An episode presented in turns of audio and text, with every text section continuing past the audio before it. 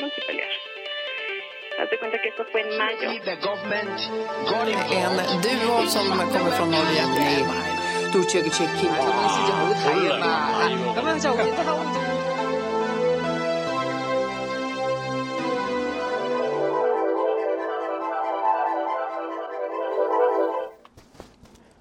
Новости фашистской России 4 апреля 1923 года. Госдума готовит поправки для защиты россиян от решений международных органов. В Государственной Думе готовят поправки в законодательство, которые запретят на территории России деятельность Международного уголовного суда, выдавшего повестку на арест российского фашистского диктатора Владимира Путина и международных органов, направленную против Российской Федерации и ее граждан, заявил председатель Нижней Палаты Вячеслав Володин по итогам проведенного 3 апреля совещания, что следует из информации, опубликованной на сайте Госдумы. Правительственные комитеты Госдумы готовят соответствующие поправки в федеральный закон о безопасности. Кроме того, речь идет о введении запрета публичных призывов к исполнению решений Международного уголовного суда. Ну, это уже понятно. Естественная реакция тоталитарного режима. Президента намерены наделить полномочиями по защите граждан Российской Федерации в случае принятия международными органами решений, противоречащих российскому законодательству. Типичная идеология и пропаганда любых фашистских и нацистско-коммунистических диктатур – репрессии и защиту собственного тоталитарного режима описывает словами защиты народа, народной власти, все для народа, все от имени народа, нашему народу это не нужно, нашему народу нужно это. Ну, это имеет исторические корни. Фашистские, нацистские, коммунистические диктатуры в свое время приходили во власть, пользуясь идеологией, описывающей их как власть народную, противопоставляя себя и имперской царской власти, и по-настоящему народной власти, то есть демократическим странам. Финляндия становится 31-м членом НАТО. Финляндия в этот вторник присоединяется к НАТО в годовщину основания Альянса 4 апреля 1949 года. Перед штаб-квартирой в Брюсселе появится новый 31-й флагшток. Процесс вступления Финляндии в НАТО стал самым быстрым в истории организации, отмечают наблюдатели. Ему предшествовали три десятилетия военного нейтралитета – в ходе торжественной церемонии во дворе брюссельской штаб-квартиры документы о присоединении передадут госсекретарю США, хранителю учредительного договора организации, а затем здесь будет поднят флаг Финляндии между полотнищами Эстонии и Франции в алфавитном порядке. Наступает прекрасный день для безопасности Финляндии, для безопасности северных стран и для НАТО в целом. Швеция в результате также станет более безопасной. Йенс Солтенберг, генеральный секретарь НАТО. Имеющая общую границу с Россией протяженностью 1300 километров, Финляндия, как и соседняя Швеция, подала заявку на вступление в НАТО 10 месяцев назад, вскоре после российского вторжения в Украину. С сегодняшнего дня на страну распространяется действие статьи 5 Устава Альянса в рамках обязательств по коллективной обороне, согласно которой нападение на одного члена будет рассматриваться как нападение на всех. Присоединение этой и, как надеется Йенс Солтенберг, еще одной скандинавской страны является демонстрацией того, что дверь в НАТО остается открытой. Позиция НАТО остается неизменной. Украина станет членом Альянса, но главная задача ее на данный момент – выживание как суверенной и независимой страны, иначе нет смысла говорить о членстве.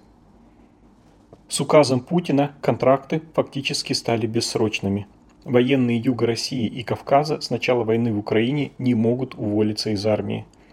Суды Юга России и Северного Кавказа продолжают отказывать военнослужащим-контрактникам по искам об увольнении со службы, пишут Кавказ Реалии.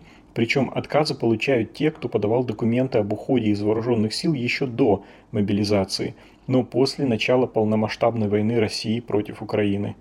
Журналисты проекта поговорили с юристами о том, что делать контрактникам, не желающим отправляться на фронт?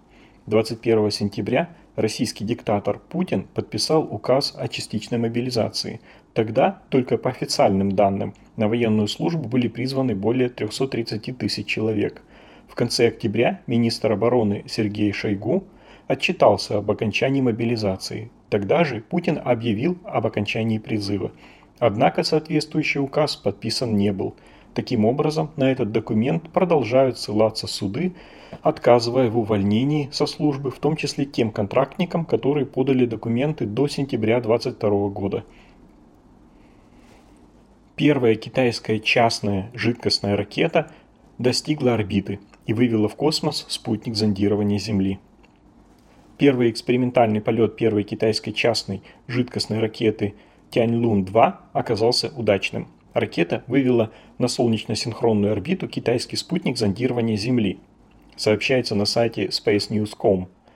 Тяньлун-2 стала второй ракетой, разработанной китайским стартапом Space Pioneer, основанным в 2015 году.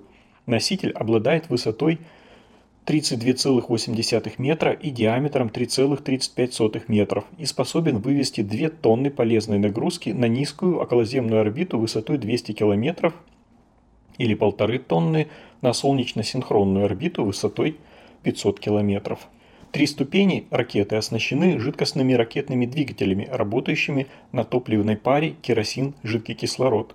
Первая ступень оснащена тремя двигателями UF-102, вторая ступень одним двигателем Tianhu-11, третья ступень одним двигателем Tianhu-31. В России приостановили работу школы, где учатся дети дипломатов Британии, Канады и США. Суд в Москве принял решение на 90 дней приостановить работу англо-американской школы, где учатся дипломаты нескольких западных стран, и из-за якобы нарушения требований к образовательной деятельности после проверки прокуратуры. Англо-американскую школу в Москве признали виновной в нарушении требований к ведению общеобразовательной деятельности в России, осуществление деятельности, не связанной с получением прибыли без специального разрешения или лицензий, и деятельности с грубым нарушением требований и условий, предусмотренных лицензией. Приостановление деятельности на 90 суток – самое суровое наказание, которое предусмотрено перечисленными нарушениями, отмечает РБК. Англо-американская школа была основана в Москве в 1949 году. В ней обучаются около 1200 детей из более чем 60 стран. Обучение ведется на английском языке. В школу ходят в том числе дети дипломатов из Великобритании, Канады и Соединенных Штатов. Это можно рассматривать как часть дипломатической войны с выдавливанием из России дипломатов цивилизованных стран. К тому же понятно, в такой школе как это никогда не будет российской фашистской пропаганды. А образовательного процесса, находящегося вне пропаганды, в России так или иначе скоро не останется, так же, как его не было при коммунации. В Петербурге взорвали фашистского российского военкора, в кавычках, татарского. Взрыв произошел в кафе, принадлежащему хозяину ЧВК «Вагнер» Урки Евгению Пригожину, когда там проходила встреча с Владленом Татарским. Взрывчатка была заложена в статуэтку, которую подарила военкору неизвестная девушка. В результате взрыва в кафе в Санкт-Петербурге в воскресенье 2 апреля погиб известный российский военкор, фашист Владлен Татарский. Заведение работало только по субботам и воскресеньям, когда там проходили заседания фашистского дискуссионного клуб, клуба Кибер Z Фронт, где собирались сторонники войны, чтобы обсудить события, которые происходят на Донбассе, в Украине и в мире. 2 апреля здесь состоялась так называемая творческая встреча с татарским. Политолог Константин Долгов заявил, что по имеющейся у него информации была вероятность того, что на встречу мог заехать Евгений Пригожин. Неужели в России осталось антифашистское сопротивление? Мне как-то в этом плохо верится. В Российской Федерации заявили, что ядерное оружие в Беларуси разместят у границ с Польшей. Ядерное оружие в Беларуси будет размещено у границы с Польшей. Об этом заявил посол Российской Федерации в Беларуси Борис Грызлов. По его словам, до 1 июля будет подготовлено хранилище в Беларуси для размещения тактического ядерного оружия. Оно будет придвинуто к западным границам нашего союзного государства и будет повышать возможности обеспечения нашей безопасности. Это будет сделано, несмотря на шум в Европе и США, заявил Грызлов. Он порадовался, что на Западе обсуждают размещение ядерного оружия в Беларуси наконец-то обращает внимание, что должен быть определенный паритет. Если мы говорим о размещении американского ядерного оружия в странах Европы, это Италия, Бельгия, Нидерланды, Германия и Турция, то должны предпринимать действия, которые будут повышать безопасность нашего совет... Ой, простите, союзного государства, заявил российский посол. Это, конечно, более страшная новость, чем кажется, потому что если в ядерной катастрофе не уничтожит мир один фашистский маньяк-диктатор, то то, что это сделает другой маньяк-диктатор, повышает риски ровно в два раза. Абрамович купил в Израиле квартиру бывшей учительницы Путина. Миллиардер подтвердил, что участвовал в покупке квартиры, но заявил, что делал это не по просьбе Путина, а по просьбе еврейской общины. В 2005 году российский миллиардер, миллиардер Роман Абрамович купил для бывшей учительницы президента России, диктатора Путина, квартиру в центре Тель-Авива. Говорится в совместном расследовании газеты The Washington Post и Международного консорциума журналистов-расследователей, опубликованным в воскресенье 2 апреля. Мина Юдитская Берлинер была классной руководительницей и учительницей немецкого языка Путина в 281-й школе Ленинграда. В 2005 году президент встретился с ней в Израиле, куда она эмигрировала в 1973 году. По ее собственным словам, после этой встречи к ней пришел мужчина, который сообщил, что Путин хочет купить для нее квартиру. Спустя несколько месяцев сделка была заключена. Кто именно выступал от лица президента, Юдитская не рассказала. Квартиру оплатили с кипрского офшора Абрамовича. Авторы расследования установили, что покупку квартиры для Юдицкой оплатили со счета офшорной, офшорной кипрской компании NP Gemini Holding Ltd, которую тайно контролировал Роман Абрамович. Это следует из финансовых документов другой кипрской компании, которая вела дела с Абрамовичем и записи которой были переданы расследователям. В день, когда Юдицкая приобрела квартиру, ей перевели 245 тысяч долларов со счета, связанной с Абрамовичем компании. Имя миллиардера не фигурирует ни в одном из документов, но, как пишет Вашингтон-Пост, из обнародованных во время судебного процесса 2008 года документов следует, что Абрамович фактически владелец NP Gemini Holdings Ltd. Крупнейший страховщик мира заявил о приближении катастрофы из-за теневого флота Российской Федерации – Использование Россией теневого флота, устаревших и имеющих проблемы со страхованием танкеров для перевозки нефти, увеличивает риск масштабного разлива нефти. Об этом в беседе с Financial Times заявил исполнительный директор одной из крупнейших компаний по страхованию судоходства Гард Рольф Торе Ропестад. Это социальная и экологическая катастрофа, ожидающая своего часа, и она должна вызвать у нас всех большое беспокойство. Беспокойство, сказал Ропестад. Как пишет Financial Times, Участники энергетического рынка обеспокоены тем, что мелкие и менее опытные трейдеры теперь перевозят нефть на большие расстояния на старых судах с непонятной страховкой. Ропестат посчитал, что с начала войны в Украине появилось несколько тысяч новых танкеров, торгующих без страховки одного из участников международной группы клубов взаимного страхования – IG, в которую входит 12 крупнейших клубов взаимного страхования морских перевозок, включая норвежскую ГАРД. Суммарно они обеспечивают страхование ответственности для примерно 90% мирового океанс океанского тоннажа.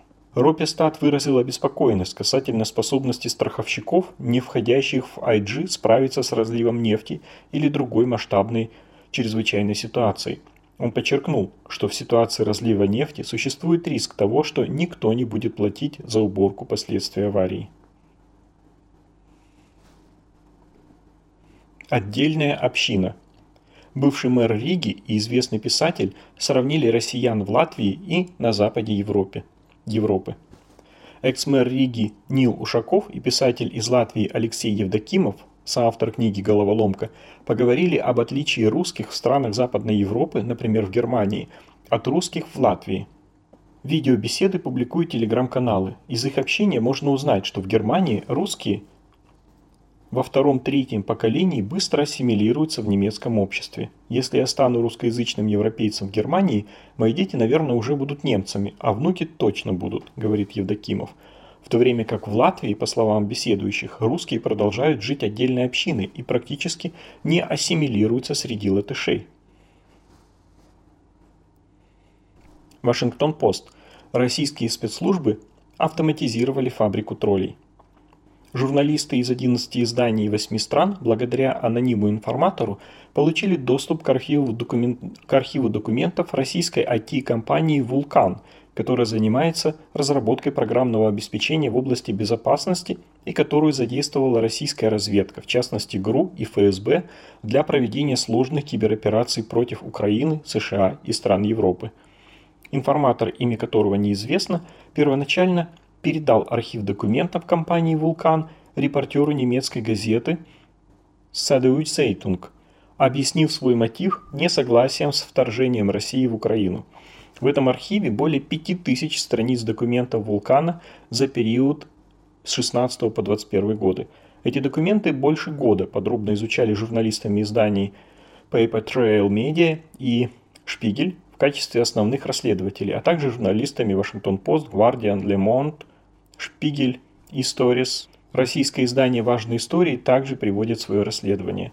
Основные выводы этого расследования, сделанные газетой «Вашингтон Пост», таковы. СВР, ФСБ и Минобороны для расширения кибератак используют новые технологии и платформы. Российские кибервойска – это не разрозненная группа хакеров, запускающие программы вымогатели ради быстрого заработка, это часть мощных усилий, спонсируемых российским государством с задействованием всей мощи российских спецслужб и частных российских компаний для выявления критически важных целей и уязвимых мест противника. Документы из архива «Вулкана» подробно описывают программное обеспечение, обладающее широкими возможностями по созданию и координации хакерских атак в режиме реального времени – Два основных проекта компании «Вулкан» под названием Амизид и Скан были созданы для проведения автоматизированных кампаний под дезинформацией в социальных сетях и определения целей, уязвимых для взлома. Третья программа «Кристалл-2» предлагает обучение, связанное с вредоносными реальными атаками на критически важную инфраструктуру, включая воздушный, морской и железнодорожный транспорт. В документах проекта Амизит подробно описывается процесс автоматизации огромного количества фальшивых аккаунтов в социальных сетях для компаний по дезинформации. В одном из документов объясняется, как использовать банки сим-карт мобильных телефонов, чтобы обойти проверку подлинности новых аккаунтов в Facebook, Twitter и других социальных сетях. Журналисты также обнаружили доказательства того, что программное обеспечение вулкана использовалось для создания поддельных аккаунтов внутри, э, в социальных сетях внутри и за пределами России, чтобы продвигать нарративы в соответствии с официальной фашистской государственной российской пропагандой. Слитые документы вулкана показывают, что компании по дезинформации могут быть поставлены на автопилот, по крайней мере частично – по документам видно, что автоматизированные системы позволяют операторам создавать поддельные аккаунты в Facebook, Twitter, YouTube и на других платформах, а также использовать оборудование под названием SimBank для массового ответа на проверочные текстовые сообщения. Программное обеспечение Вулкана позволяет собирать фотографии и другую информацию для создания фальшивых аккаунтов и реалистично хронометрировать свою деятельность в интернете. После создания поддельных аккаунтов их можно использовать для размещения информации, добавления друзей, отправки прямых сообщений, загрузки фотографий, видео и для того, чтобы ставить лайки. Программное обеспечение компании «Вулкан» прочесывает интернет-сети в поисках целей и точек вторжения. Проекты позволяют клиентам, а именно оперативникам российской военной разведки, выявлять потенциальные цели и, выбрав – получить информацию об их компьютерных сетях, адресах электронной почты и программном обеспечении, которое может использоваться для компрометации систем.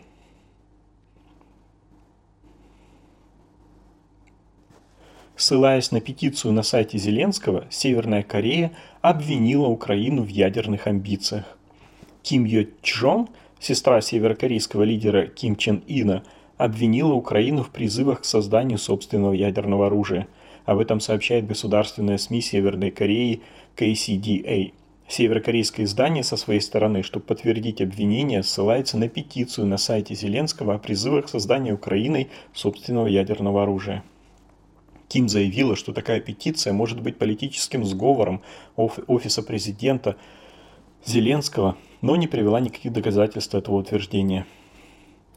Если власти Зеленского рассчитывали, что только вход в ядерный зонтик США поможет им избавиться от мощного удара России, то они идут совершенно неправильным и последним путем. Приспешники, которые со слепой верой в слабые обещания своего хозяина уважают США как своего деда, должны зарубить себе на носу, что немедленный выход из самоубийственной ядерной иллюзии, сваливающей ядерную бомбу замедленного действия на свою спину, является лучшим выбором для сохранения своей жизни – написало издание. Associated Press.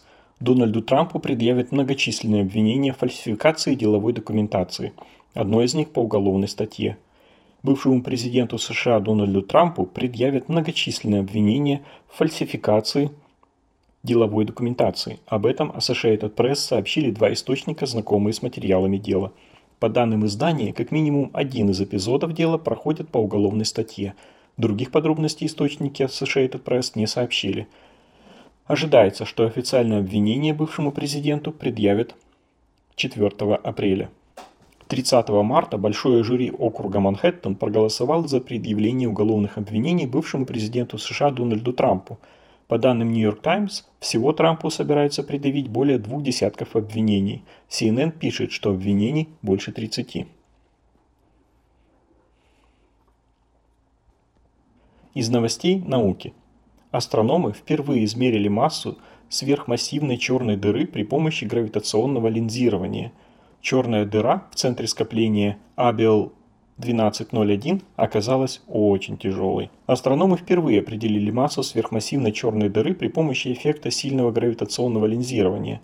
Черная дыра в центральной галактике скопления Эббел 1201 обладает массой 32 миллиарда масс Солнца, что делает ее одним из самых массивных подобных объектов. Считается, что сверхмассивные черные дыры находятся в центрах большинства известных галактик и играют важную роль в их эволюции – их массы в малоактивных галактиках измеряют путем отслеживания динамики газа вблизи черной дыры или звезд в галактике хозяина, хозяине. Для активных галактик используется метод реверберации или спектроскопия ядра галактики.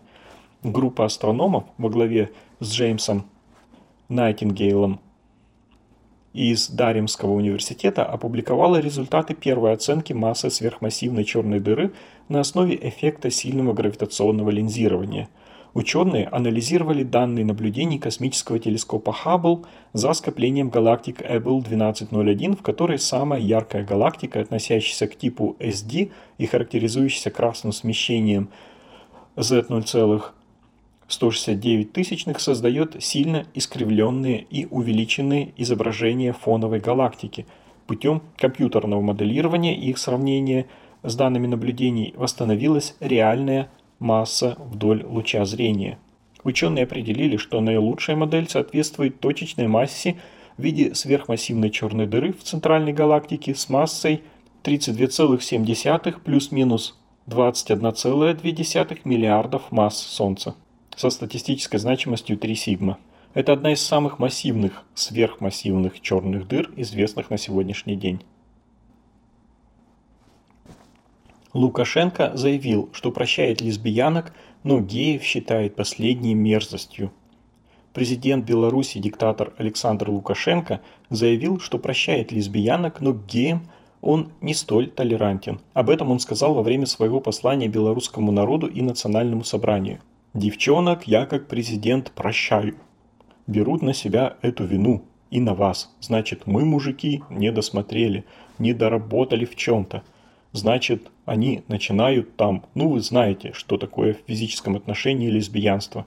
Что касается геев, это же извращенцы, это мерзость последняя, заявил он. В то же время, как следует из его речи, геям, которые хорошо работают, у него отношение более-менее нормальное, хотя пропаганду ЛГБТ он допускать не намерен. Я поручил, доложите мне, дайте характеристику, что это за люди, как они работают. Дай бог не геям так работать, как они. Ни одной отрицательной характеристики не было, ни одной. Проверял по разным направлениям.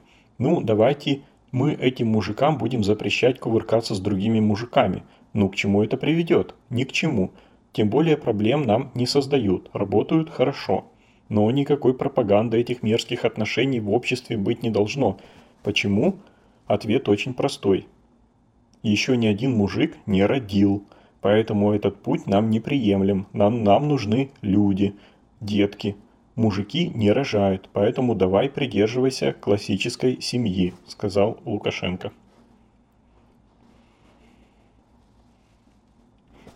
На госуслугах отключили функцию удаления профиля после заявления Минобороны Российской Федерации о рассылке через портал электронных повесток призывникам.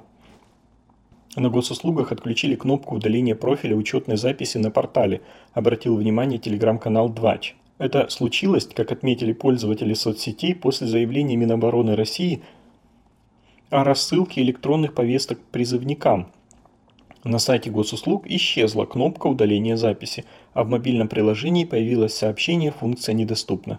Техподдержка портала отвечает, что теперь удалить аккаунт можно только через личное обращение. Хм, интересно, а как у меня обстоит дело на портале госуслуг? Что-то мне написали, уголовное дело у меня уже там есть или нет еще? Организаторы Уимблдона допустят на турнир российских теннисистов. МИД Украины назвал это решение аморальным российские и белорусские теннисисты смогут выступить на Уимблдонском турнире в 2023 году. Такое решение принял организатор турнира, всеанглийский клуб лаун тенниса и крокета. В 2022 году организаторы запретили выступать на турнире теннисистам из России и Белоруссии из-за российского вторжения в Украину. Уимблдон стал единственным турниром «Большого шлема», где не могли участвовать россияне и белорусы – за это организаторы были оштрафованы Ассоциацией теннисистов-профессионалов на 1 миллион долларов. В заявлении клуба говорится, что в 2023 году российские и белорусские теннисисты смогли выступать на, на Уимблдоне, но только в качестве нейтральных спортсменов. Они также должны соблюдать несколько условий, в числе которых не поддерживать российское вторжение в Украину. Кроме того, допуск на турнир не получат спортсмены, получающие государственное финансирование от России или Беларуси, включая спонсорские деньги от компаний, находящихся под управлением или контролем этих государств. Bloomberg, New York Times, The Washington Post и Politico потребовали, чтобы Россия освободила журналиста Эвана Гершковича, ведущие американские издания выпустили заявление по поводу задержания журналиста The Wall Street Journal Эвана Гришковича в России. Мы глубоко обеспокоены задержанием в России Эвана Гришковича, уважаемого репортера The Wall Street Journal, чье освещение событий в России было честным и точным в то время, когда миру нужна надежная информация. Задержание Эвана направлено на то, чтобы показать давление на независимую журналистику и лишить общественность важных новостей – мы призываем к немедленному освобождению Эвана, сказано в заявлении. Комитет защиты журналистов также выпустил заявление с требованием освободить Гершковича. Обращение подписали более 30 руководителей медиа из разных стран. Президент США Джо Байден также ранее призвал отпустить Эвана Гришковича. Эван Гришкович был задержан в Екатеринбурге 29 марта по делу о шпионаже, сообщили в ФСБ России – по версии следствия, корреспондент Wall Street Journal якобы собирал секретные сведения об одном из предприятий российского военно-промышленного комплекса. В Кремле говорили, что Гришковича задержали с поличным, в кавычках, и 30 марта его отправили в СИЗО Лефортово в Москве. Россия всякими разными способами, в том числе инсценировкой охоты на ведьм, уничтожив российскую журналистику, сейчас пытается вытеснить остатки международной настоящей журналистики.